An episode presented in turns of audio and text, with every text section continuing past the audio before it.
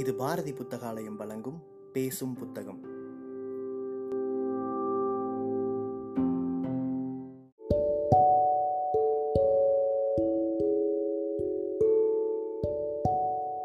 புக்டே இணையதளத்தின் மூலமாக முன்னெடுக்கப்படும் வாசகர்களுக்கான வாசிப்பு போட்டியில் தேர்வான சிறுகதையை கேட்க இருக்கிறீர்கள்.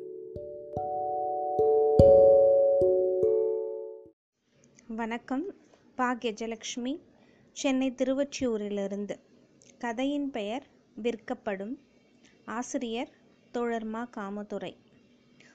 மாமி, தலையில் முக்காடு போட்டிருந்த சேலை தலைப்பை நீக்கி கொண்டு பசிர்பாய் வீட்டின் முன்புற வாசலில் நின்று குரல் கொடுத்தார் ரோஜா பெரியம்மாள். உள்ளே இருந்த பறக்கத்துக்கு அக்குரல் சென்று சேரவில்லை. வீதியில் வெயில் இரக்கமில்லாமல் சுட்டெரித்து கொண்டிருந்தது. எடுத்துவிட்ட முக்காட்டை மறுபடியும் போட்டுக்கொள்ளலாமா என ரோஜா பெரியம்மாவை யோசிக்க வைத்தது. கண்களை சுருக்கி கொண்டு வீதியை வெறுமனே அரைவட்டமாய் பார்த்தவர் இன்னொரு முறை பறக்கத்தை விழிக்கலானார். மாமி, எங்கேனும் வெளியில் போய்விட்டார்களா? இடுப்பில் இருந்த சாமானை கீழே இறக்கி வைத்துவிட்டு உள்புறமாய் எட்டி பார்த்தார். வீடு துறவையா இருக்கே. ஏன் ரோசா பெரியாத்தா, நினைச்சப்போ உன்னைய காங்க முடியலை? குறைப்பட்டு பேசியவாறு மேற்கு தெரு வடிவாம்பால் அருகில் வந்து நின்று, எதனாச்சும் ஒரு சில்வர் பானை அடவுக்கோ விலைக்கோ வந்தா சொல்லேன் என்றாள். ஆகாசத்தில் இருந்து வந்தது போல திடுமென ஒலித்த அந்த வார்த்தையை கேட்டதும் பதட்டத்துடன் வேகமாக திரும்பிய அவர் உப்பிய வயிற்றுடன் நின்று கொண்டிருந்தவளை பார்த்ததும் கடுப்பானார். பெரிய ரொக்கப்புலி என மனசுக்குள் கருவி கொண்டு, விலைக்கு வேணும்னா சொல்லு, புதுசு வாங்கி தரேன். ஆனால் மொதக்கூட்டி அட்வான்ஸ் பணம் வேணும். புதுசுன்னா கடையில் வாங்கிக்க மாட்டோமா? உன்கிட்ட வந்தால் சொல்லு, ஒரு செய்முறைக்கு வேணும். பேச்சில் ஒலி அளவு குறைந்தது வடுவாம்பாலுக்கு. அந்த சோழியெல்லாம் விட்டாச்சு. மேற்கொண்டு பேச விருப்பமில்லாதவராய் பரக்கத் மாமியை எதிர்பார்த்து வீட்டினுள் பார்வையினை திருப்பினார். வாங்க மாமி, வந்த வாசலிலே நிற்காம உள்ளார வர வேண்டியது தானே, இதென்ன அசவீடா? பலீரென சிரித்து கொண்டு தலைமுக்காட்டை சரி செய்தபடி உள்ளிருந்து வந்தார் பரக்கத். கீழே வைத்திருந்த சாமானை எடுத்துக்கொண்டு உள்ளே போனார் ரோஜா பெரியம்மா. ஏதோ ஆப்பட்டா சொல்லு பெரியம்மாவு, கடைசி பேச்சாக வடுவாம்பால் வார்த்தையை போட்டு விட்டு நகர்ந்தாள். முன் அறையில் ஒரு சேரை எடுத்து போட்டு உட்கார சொன்னார் பரக்கத். எதுக்கு? ரோஜா பெரியம்மா வழக்கம் போல கால்களை மடித்து தரையிலேயே உட்கார்ந்து கொண்டார். ரோஜாவுக்கு பெரியம்மா பட்டம் யார் கொடுத்தார் என்பது ஆய்வுக்குரிய ஒன்று. அப்படி பார்த்தால் வயசும் அதிகமில்லை, மிஞ்சி போனால் 50 இருக்கலாம். தேகத்திலும் பெரிதான அகண்ட உருவமும் இல்லை. இரண்டாக ஒடித்து கோணிப்பைக்குள் வைத்து கொள்ளலாம். அப்படி ஒல்லியானதும் அகத்திய முனிவர் போல குள்ளமானதுமான உருவம், தொலதொலவென ஒரு ரவிக்கையும் உடுத்திருக்கிறேன் பார் என சொல்லும்படியான ஒரு சேலையையும் சுற்றி கொண்டு எதனையோ மறைப்பது போல தெருவில் தலையில் முக்காடு ஒன்றை இட்டு கொண்டு நடப்பார். இடுப்பில் ஏதாவது ஒரு சாமான், வீட்டு உபயோகப் பொருளை சுமந்தபடி, அது அண்டா குண்டாவாக இருக்கலாம், சருவச்செம்பு டம்ளர்களாக இருக்கலாம், அல்லது மிக்சி, காத்தாடி, கிரைண்டர், மண்ணெண்ணெய் ஸ்டவ், கேஸ் சிலிண்டர், அடுப்பை கூட சாவதானமாய் இடுக்கி கொண்டலைவார். அது எதற்காக சுமந்து திரிகிறார் என்பது சாதாரணமாய் பார்க்கும் யாருக்கும் தெரியாது. தெருவில் அது குறித்து எவரிடமும் பேசவும் மாட்டார். ஆனால் அழைக்க வேண்டியவர்கள் அவரை எதிர்கொள்வார்கள். எந்த பகுதிக்கு போனால் எது வேலையாகும் என்பது அவருக்கும் தெரியும். பெரும்பாலும் காலணிகள் பக்கம்தான் கூடுதலான வியாபாரம். அந்த மக்கள் தான் எதையும் திடுமென வாங்கவும் விற்கவும் செய்வார்கள். அப்படித்தான் கான்கிரீட் போடும் ஐயம்மா மருமகளின் கல்யாணத்துக்கு வந்த பித்தளை பொருட்களை பூராவும் தெக்குத்தறி காமாட்சி கவுண்டர் பேத்திக்கு மாற்றிவிட்டார். பிள்ளை குட்டிகளோடு வேலைக்கு போகும் குடும்பம் இதுபோல விலை கூடின பொருட்களை வீட்டுக்குள் வைத்து காபந்து செய்ய முடியாது. அதே மாதிரி திடீரென மொய் செய்ய எவர் சில்வர் பானை குடம் எடுக்கவும் கடைகளுக்கு போக வேண்டியதில்லை. ரோஜா பெரியம்மாளிடம் சொன்னால் கடை விலையை காட்டிலும் குறைச்சலான விலைக்கு புது கருக்கு அழியாத பொருட்களை கொண்டு வந்து சேர்ப்பார். இதில் அவருக்கு 100க்கு 5 ரூபாய் செலவுக்கு கொடுத்தால் போதும். வாங்குவோரிடமும் விற்பவரிடத்தும் வாங்கி தன் சுமை கூலியை ஈடு செய்து கொள்வார். கணவர் இருந்த நாளிலிருந்தே இதனை செய்து வருகிறார். வீட்டுக்கார மாடு மாத்தினா வீட்டுக்காரி மனுஷ மக்களை தவிர அத்தனையும் மாத்தி கொடுப்பா போல. 2 பேரும் நல்ல சோடி என சொந்தக்காரர்கள் கேலி பேசி சிரிப்பார்கள். ஆனால் அதுதான் என்னைய தேதி வரைக்கும் எந்த ஒரு பிள்ளையையோ குட்டியையோ எதிர்பார்க்காமல் தனியாய் நிற்க தைரியம் கொடுத்தது. இதுவெல்லாம் போக பொருள்களை அடகு வைக்கவும் அங்கே நிறைய தேவைகள் இருந்தன. அடகு வாங்குபவர்களோ பண மதிப்புள்ள பொருட்களை விட அதனை கொண்டு வரும் நபர்களையே அதிகம் நம்பினார்கள். இன்னும் சில இடத்தில் நம்பிக்கைக்கு மனிதர்களை காட்டிலும் சாதி அதிக முக்கியத்துவம் பெற்றது. அந்த வகையில் ரோஜா பெரியம்மாளுக்கு தான் பெற்ற மக்களை விட சாதி கஞ்சிப்பாட்டை காத்தது என்றால் மிகையாகாது. அவருக்கு பிள்ளைகள் 3. அவர்களில் இரண்டாவது மட்டும் ஆண். அவன் மட்டுமே ரோஜா பெரியம்மாவுக்கு பிரச்சனை. பெண் பிள்ளைகள் கட்டி கொடுத்து சீர் செய்து அனுப்பியதோடு கடன் தீர்ந்தது. மகனுக்கு கல்யாணத்துக்கு பிறகும் தொந்தரவு நீங்கவில்லை. வெளியில் கேட்பவர்களுக்கு அம்மாவை தன்னோடு வைத்து பார்த்து கொள்வதாக பீற்றிக் கொள்வான். ஆனால் அம்மாவின் ஏவாரம் நடக்காவிட்டால் வீட்டில் அடுப்பு எரியாது. அது அவனுக்கும் தெரியும். இருப்பினும் பேரப்பிள்ளைகள் பட்டினி தவிர்க்கவே ரோஜா பெரியம்மாவும் ஊர் சுற்றினார். அவரை தெரிந்தவர்கள் அவரையே குற்றம் சொன்னார்கள். உன் மக தக்குரியா திரியறான நீதே காரணம், ரொம்பவே அவனை தாங்குற என்றனர். அதிலும் மாரிச்சாமி காம்ப்ளெக்ஸில் பொன்னர் சங்கர் டீ ஸ்டால் வைத்திருக்கும் சங்கர் பிள்ளையோ ஒருபடி மேலே போய், கிழவி நீ செத்தாதான் உன் மக மனுஷனாவா என்பார். அட போயா நீ ஒரு ஆளு, நானும் சிவுக்குன்னு 4 மூட்டையை சமந்து போட்டு 40 ரூபாயை சம்பாதிச்சுட்டு வந்துட போகிறேன். வேகமாக எட்டு வைக்க முட்டிக்காலும் உணங்குது, 4 காசு எண்ணி பார்த்து வாங்க முடியாமல் கண் பார்வை சொணங்குது. இல்லை ஏன் சம்பாதியம் வந்து தான் மச்சி வீட்டை மாடி வீடாக ஆக்க போகுது. என்னத்தையோ பேரப்பிள்ளையாளுக்கு பால் பணியாரம்னு 2 வாங்கி தர பாட்டின்னு ஒருத்தி இருந்தா செய்ய வேணாமா? அரசாங்கத்திலிருந்து இலவச பொருட்கள் விநியோகம் வந்த பிறகு ரோஜா பெரியம்மாக்கு சுக்கர திசைதான். அதுவும் கலர் டிவி வந்த காலத்தில் ஓய்வு ஒழிச்சல் இல்லை. 24 மணி நேரமும் நடந்த பாடுதான். என்ன பெரியம்மா உறங்குறீங்க, பாய் போடட்டுமா? கையில் காப்பி தமிழுடன் வந்தார் பரக்கத். உறங்கிட்டேனா? தன்னையே கேட்டுக்கொண்ட அவர், தரை சிலு சிலுன்னு இருந்துச்சா அப்படியே கண்ணை சொருகிச்சு போல சொல்லிவிட்டு வெட்கப்பட்டவராய் நாணினார். இந்தாங்க தம்ளரை நீட்டினார். காப்பி தானே, உற்று பார்த்துவிட்டு வாங்கி கொண்டார். பரக்கத்தம்மாவின் வீட்டில் மட்டும்தான் இந்த மரியாதை கிட்டும். காலனி சனங்களிடம் எதிர்பார்க்க முடியாது. மனசு இருந்தாலும் சுயம் அழிந்து நிற்கும் மனிதர்கள். அப்படி இருந்தும் சில வீடுகளில் காப்பியை கடைகளில் வாங்கி வந்து தருவார்கள். சம்சாரி வீடுகளில் பெண்கள் தங்கள் வீட்டு ஆண்களுக்கு தெரியாமல் தான் வியாபாரத்தை வைத்துக் கொள்வார்கள். அதிலும் வாங்குகிற பொருள்கள் கூட கணவன்மார் பார்வைக்கு போகும். விற்கிறது எதுவும் தெரியாமல் தான் நடக்கிறது. வீட்டில் ஆகிற செலவு ஆம்பளைகளுக்கு என்ன தெரியும்?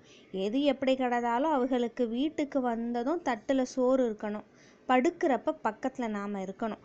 மாரியம்மன் கோயில் பூசாரி சம்சாரம் சொன்னது எப்பவும் மறக்காத பேச்சு. பரக்கத்தம்மா வீட்டில்தான் புருஷன் பொஞ்சாதி சேர்ந்து நின்று பொருள் வாங்கினதை பார்க்க முடிந்தது.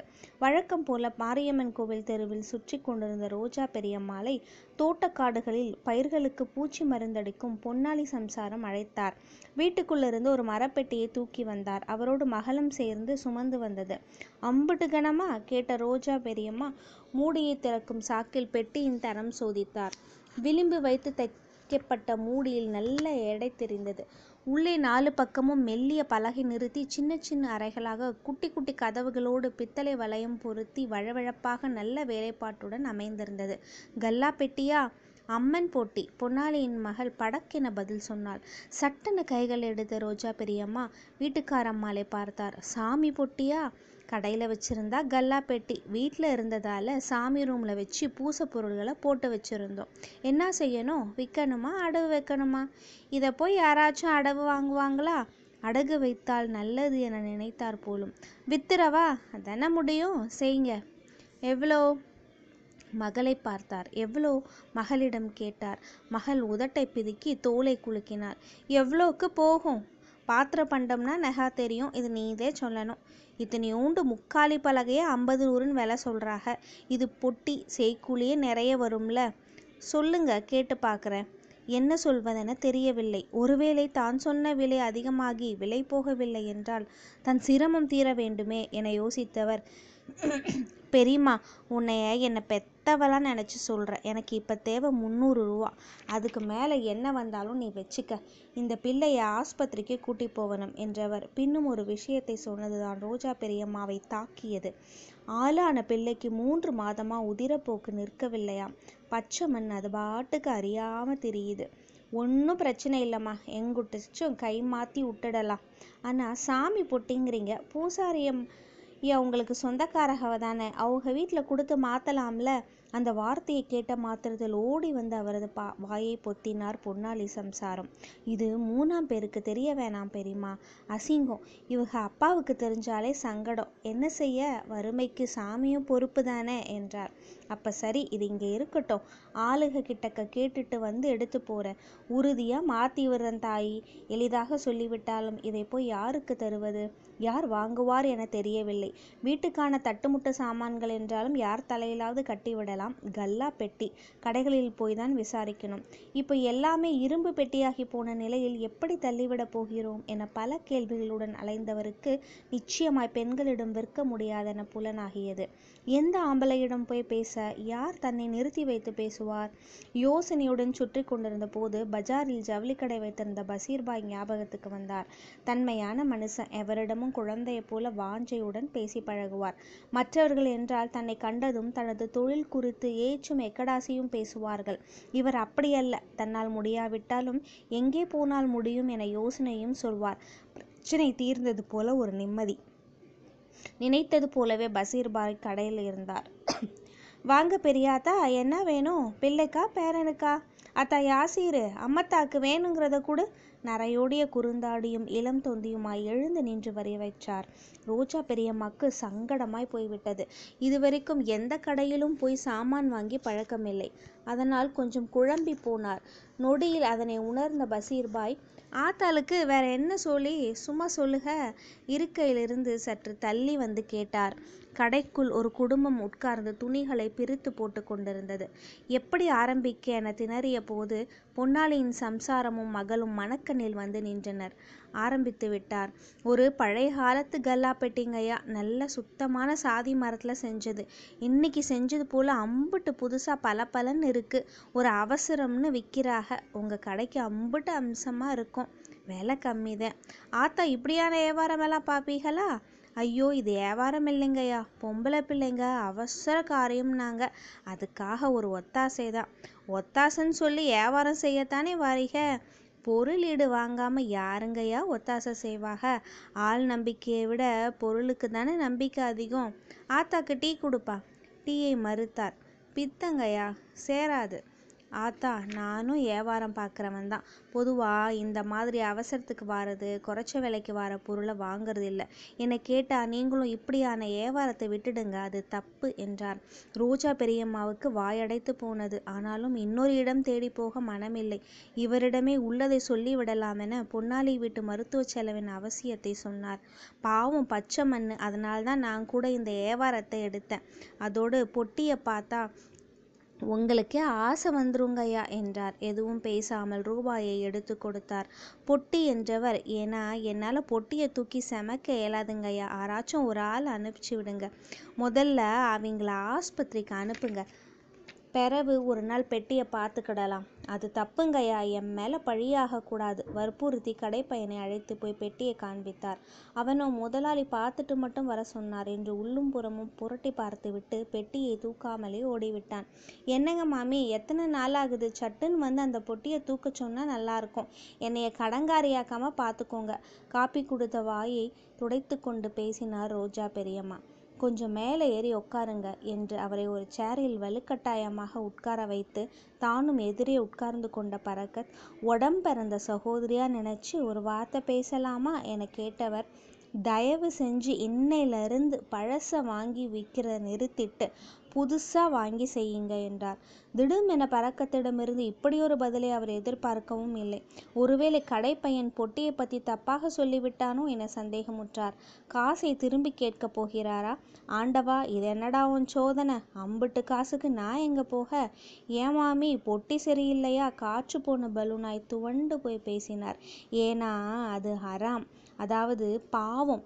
அந்த கல்லா பெட்டிக்கு வெறும் 300 ரூபா விலை சொல்றீங்க. அது தோதகத்தி மரமாம்ல, அதை செய்ய 4 தச்சு கூலி வருமா? 1 தச்சு கூலி 600 700ன்னு வச்சா கூட கூலி மட்டும் எவ்வளவாச்சு? ஆனா என்ன விலை சொல்றாக? ஏன் தாராக? வறுமை. அப்போ நீங்க கல்லா பொட்டிய விற்கல, வறுமைய விற்கிறீங்க. வறுமைய வாங்குற நாங்க எப்படி மாமி நல்லா வாழ முடியும்? இப்படி ஒரு கேள்வியை ரோஜா பெரியம்மா இதுவரை யாரிடமும் கேட்டதில்லை. இத்தனை நாளும் தான் விற்ற அண்டா, பானை, குடம், மிக்சி, ஃபேன் எல்லாம் தட்டுமுட்டு சாமான்கள் இல்லையா, வறுமையா? ஆஸ்பத்திரிக்குன்னு என்னிடம் கேட்டாலே நானே தருவேனே மாமி, தொடர்ந்து பறக்கத் மாமி சொல்லி கொண்டிருந்தார். நிறைவுற்றது. நன்றி, வணக்கம்.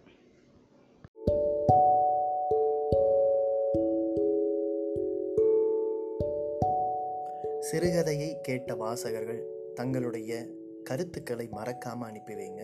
புக் டே இணையதளம் மூலமாகவோ அல்லது நாங்கள் கொடுத்துருக்கிற வாட்ஸ்அப் எண் மூலமாகவோ அல்லது எங்களுடைய சமூக வலைத்தள பக்கங்களின் மூலமாகவோ உங்கள் கருத்துக்களை மறக்காமல் தெரிவிங்க. கருத்துக்களின் அடிப்படையில் தேர்வாகும் சிறந்த வாசிப்புக்கு பரிசளிக்கப்படும்.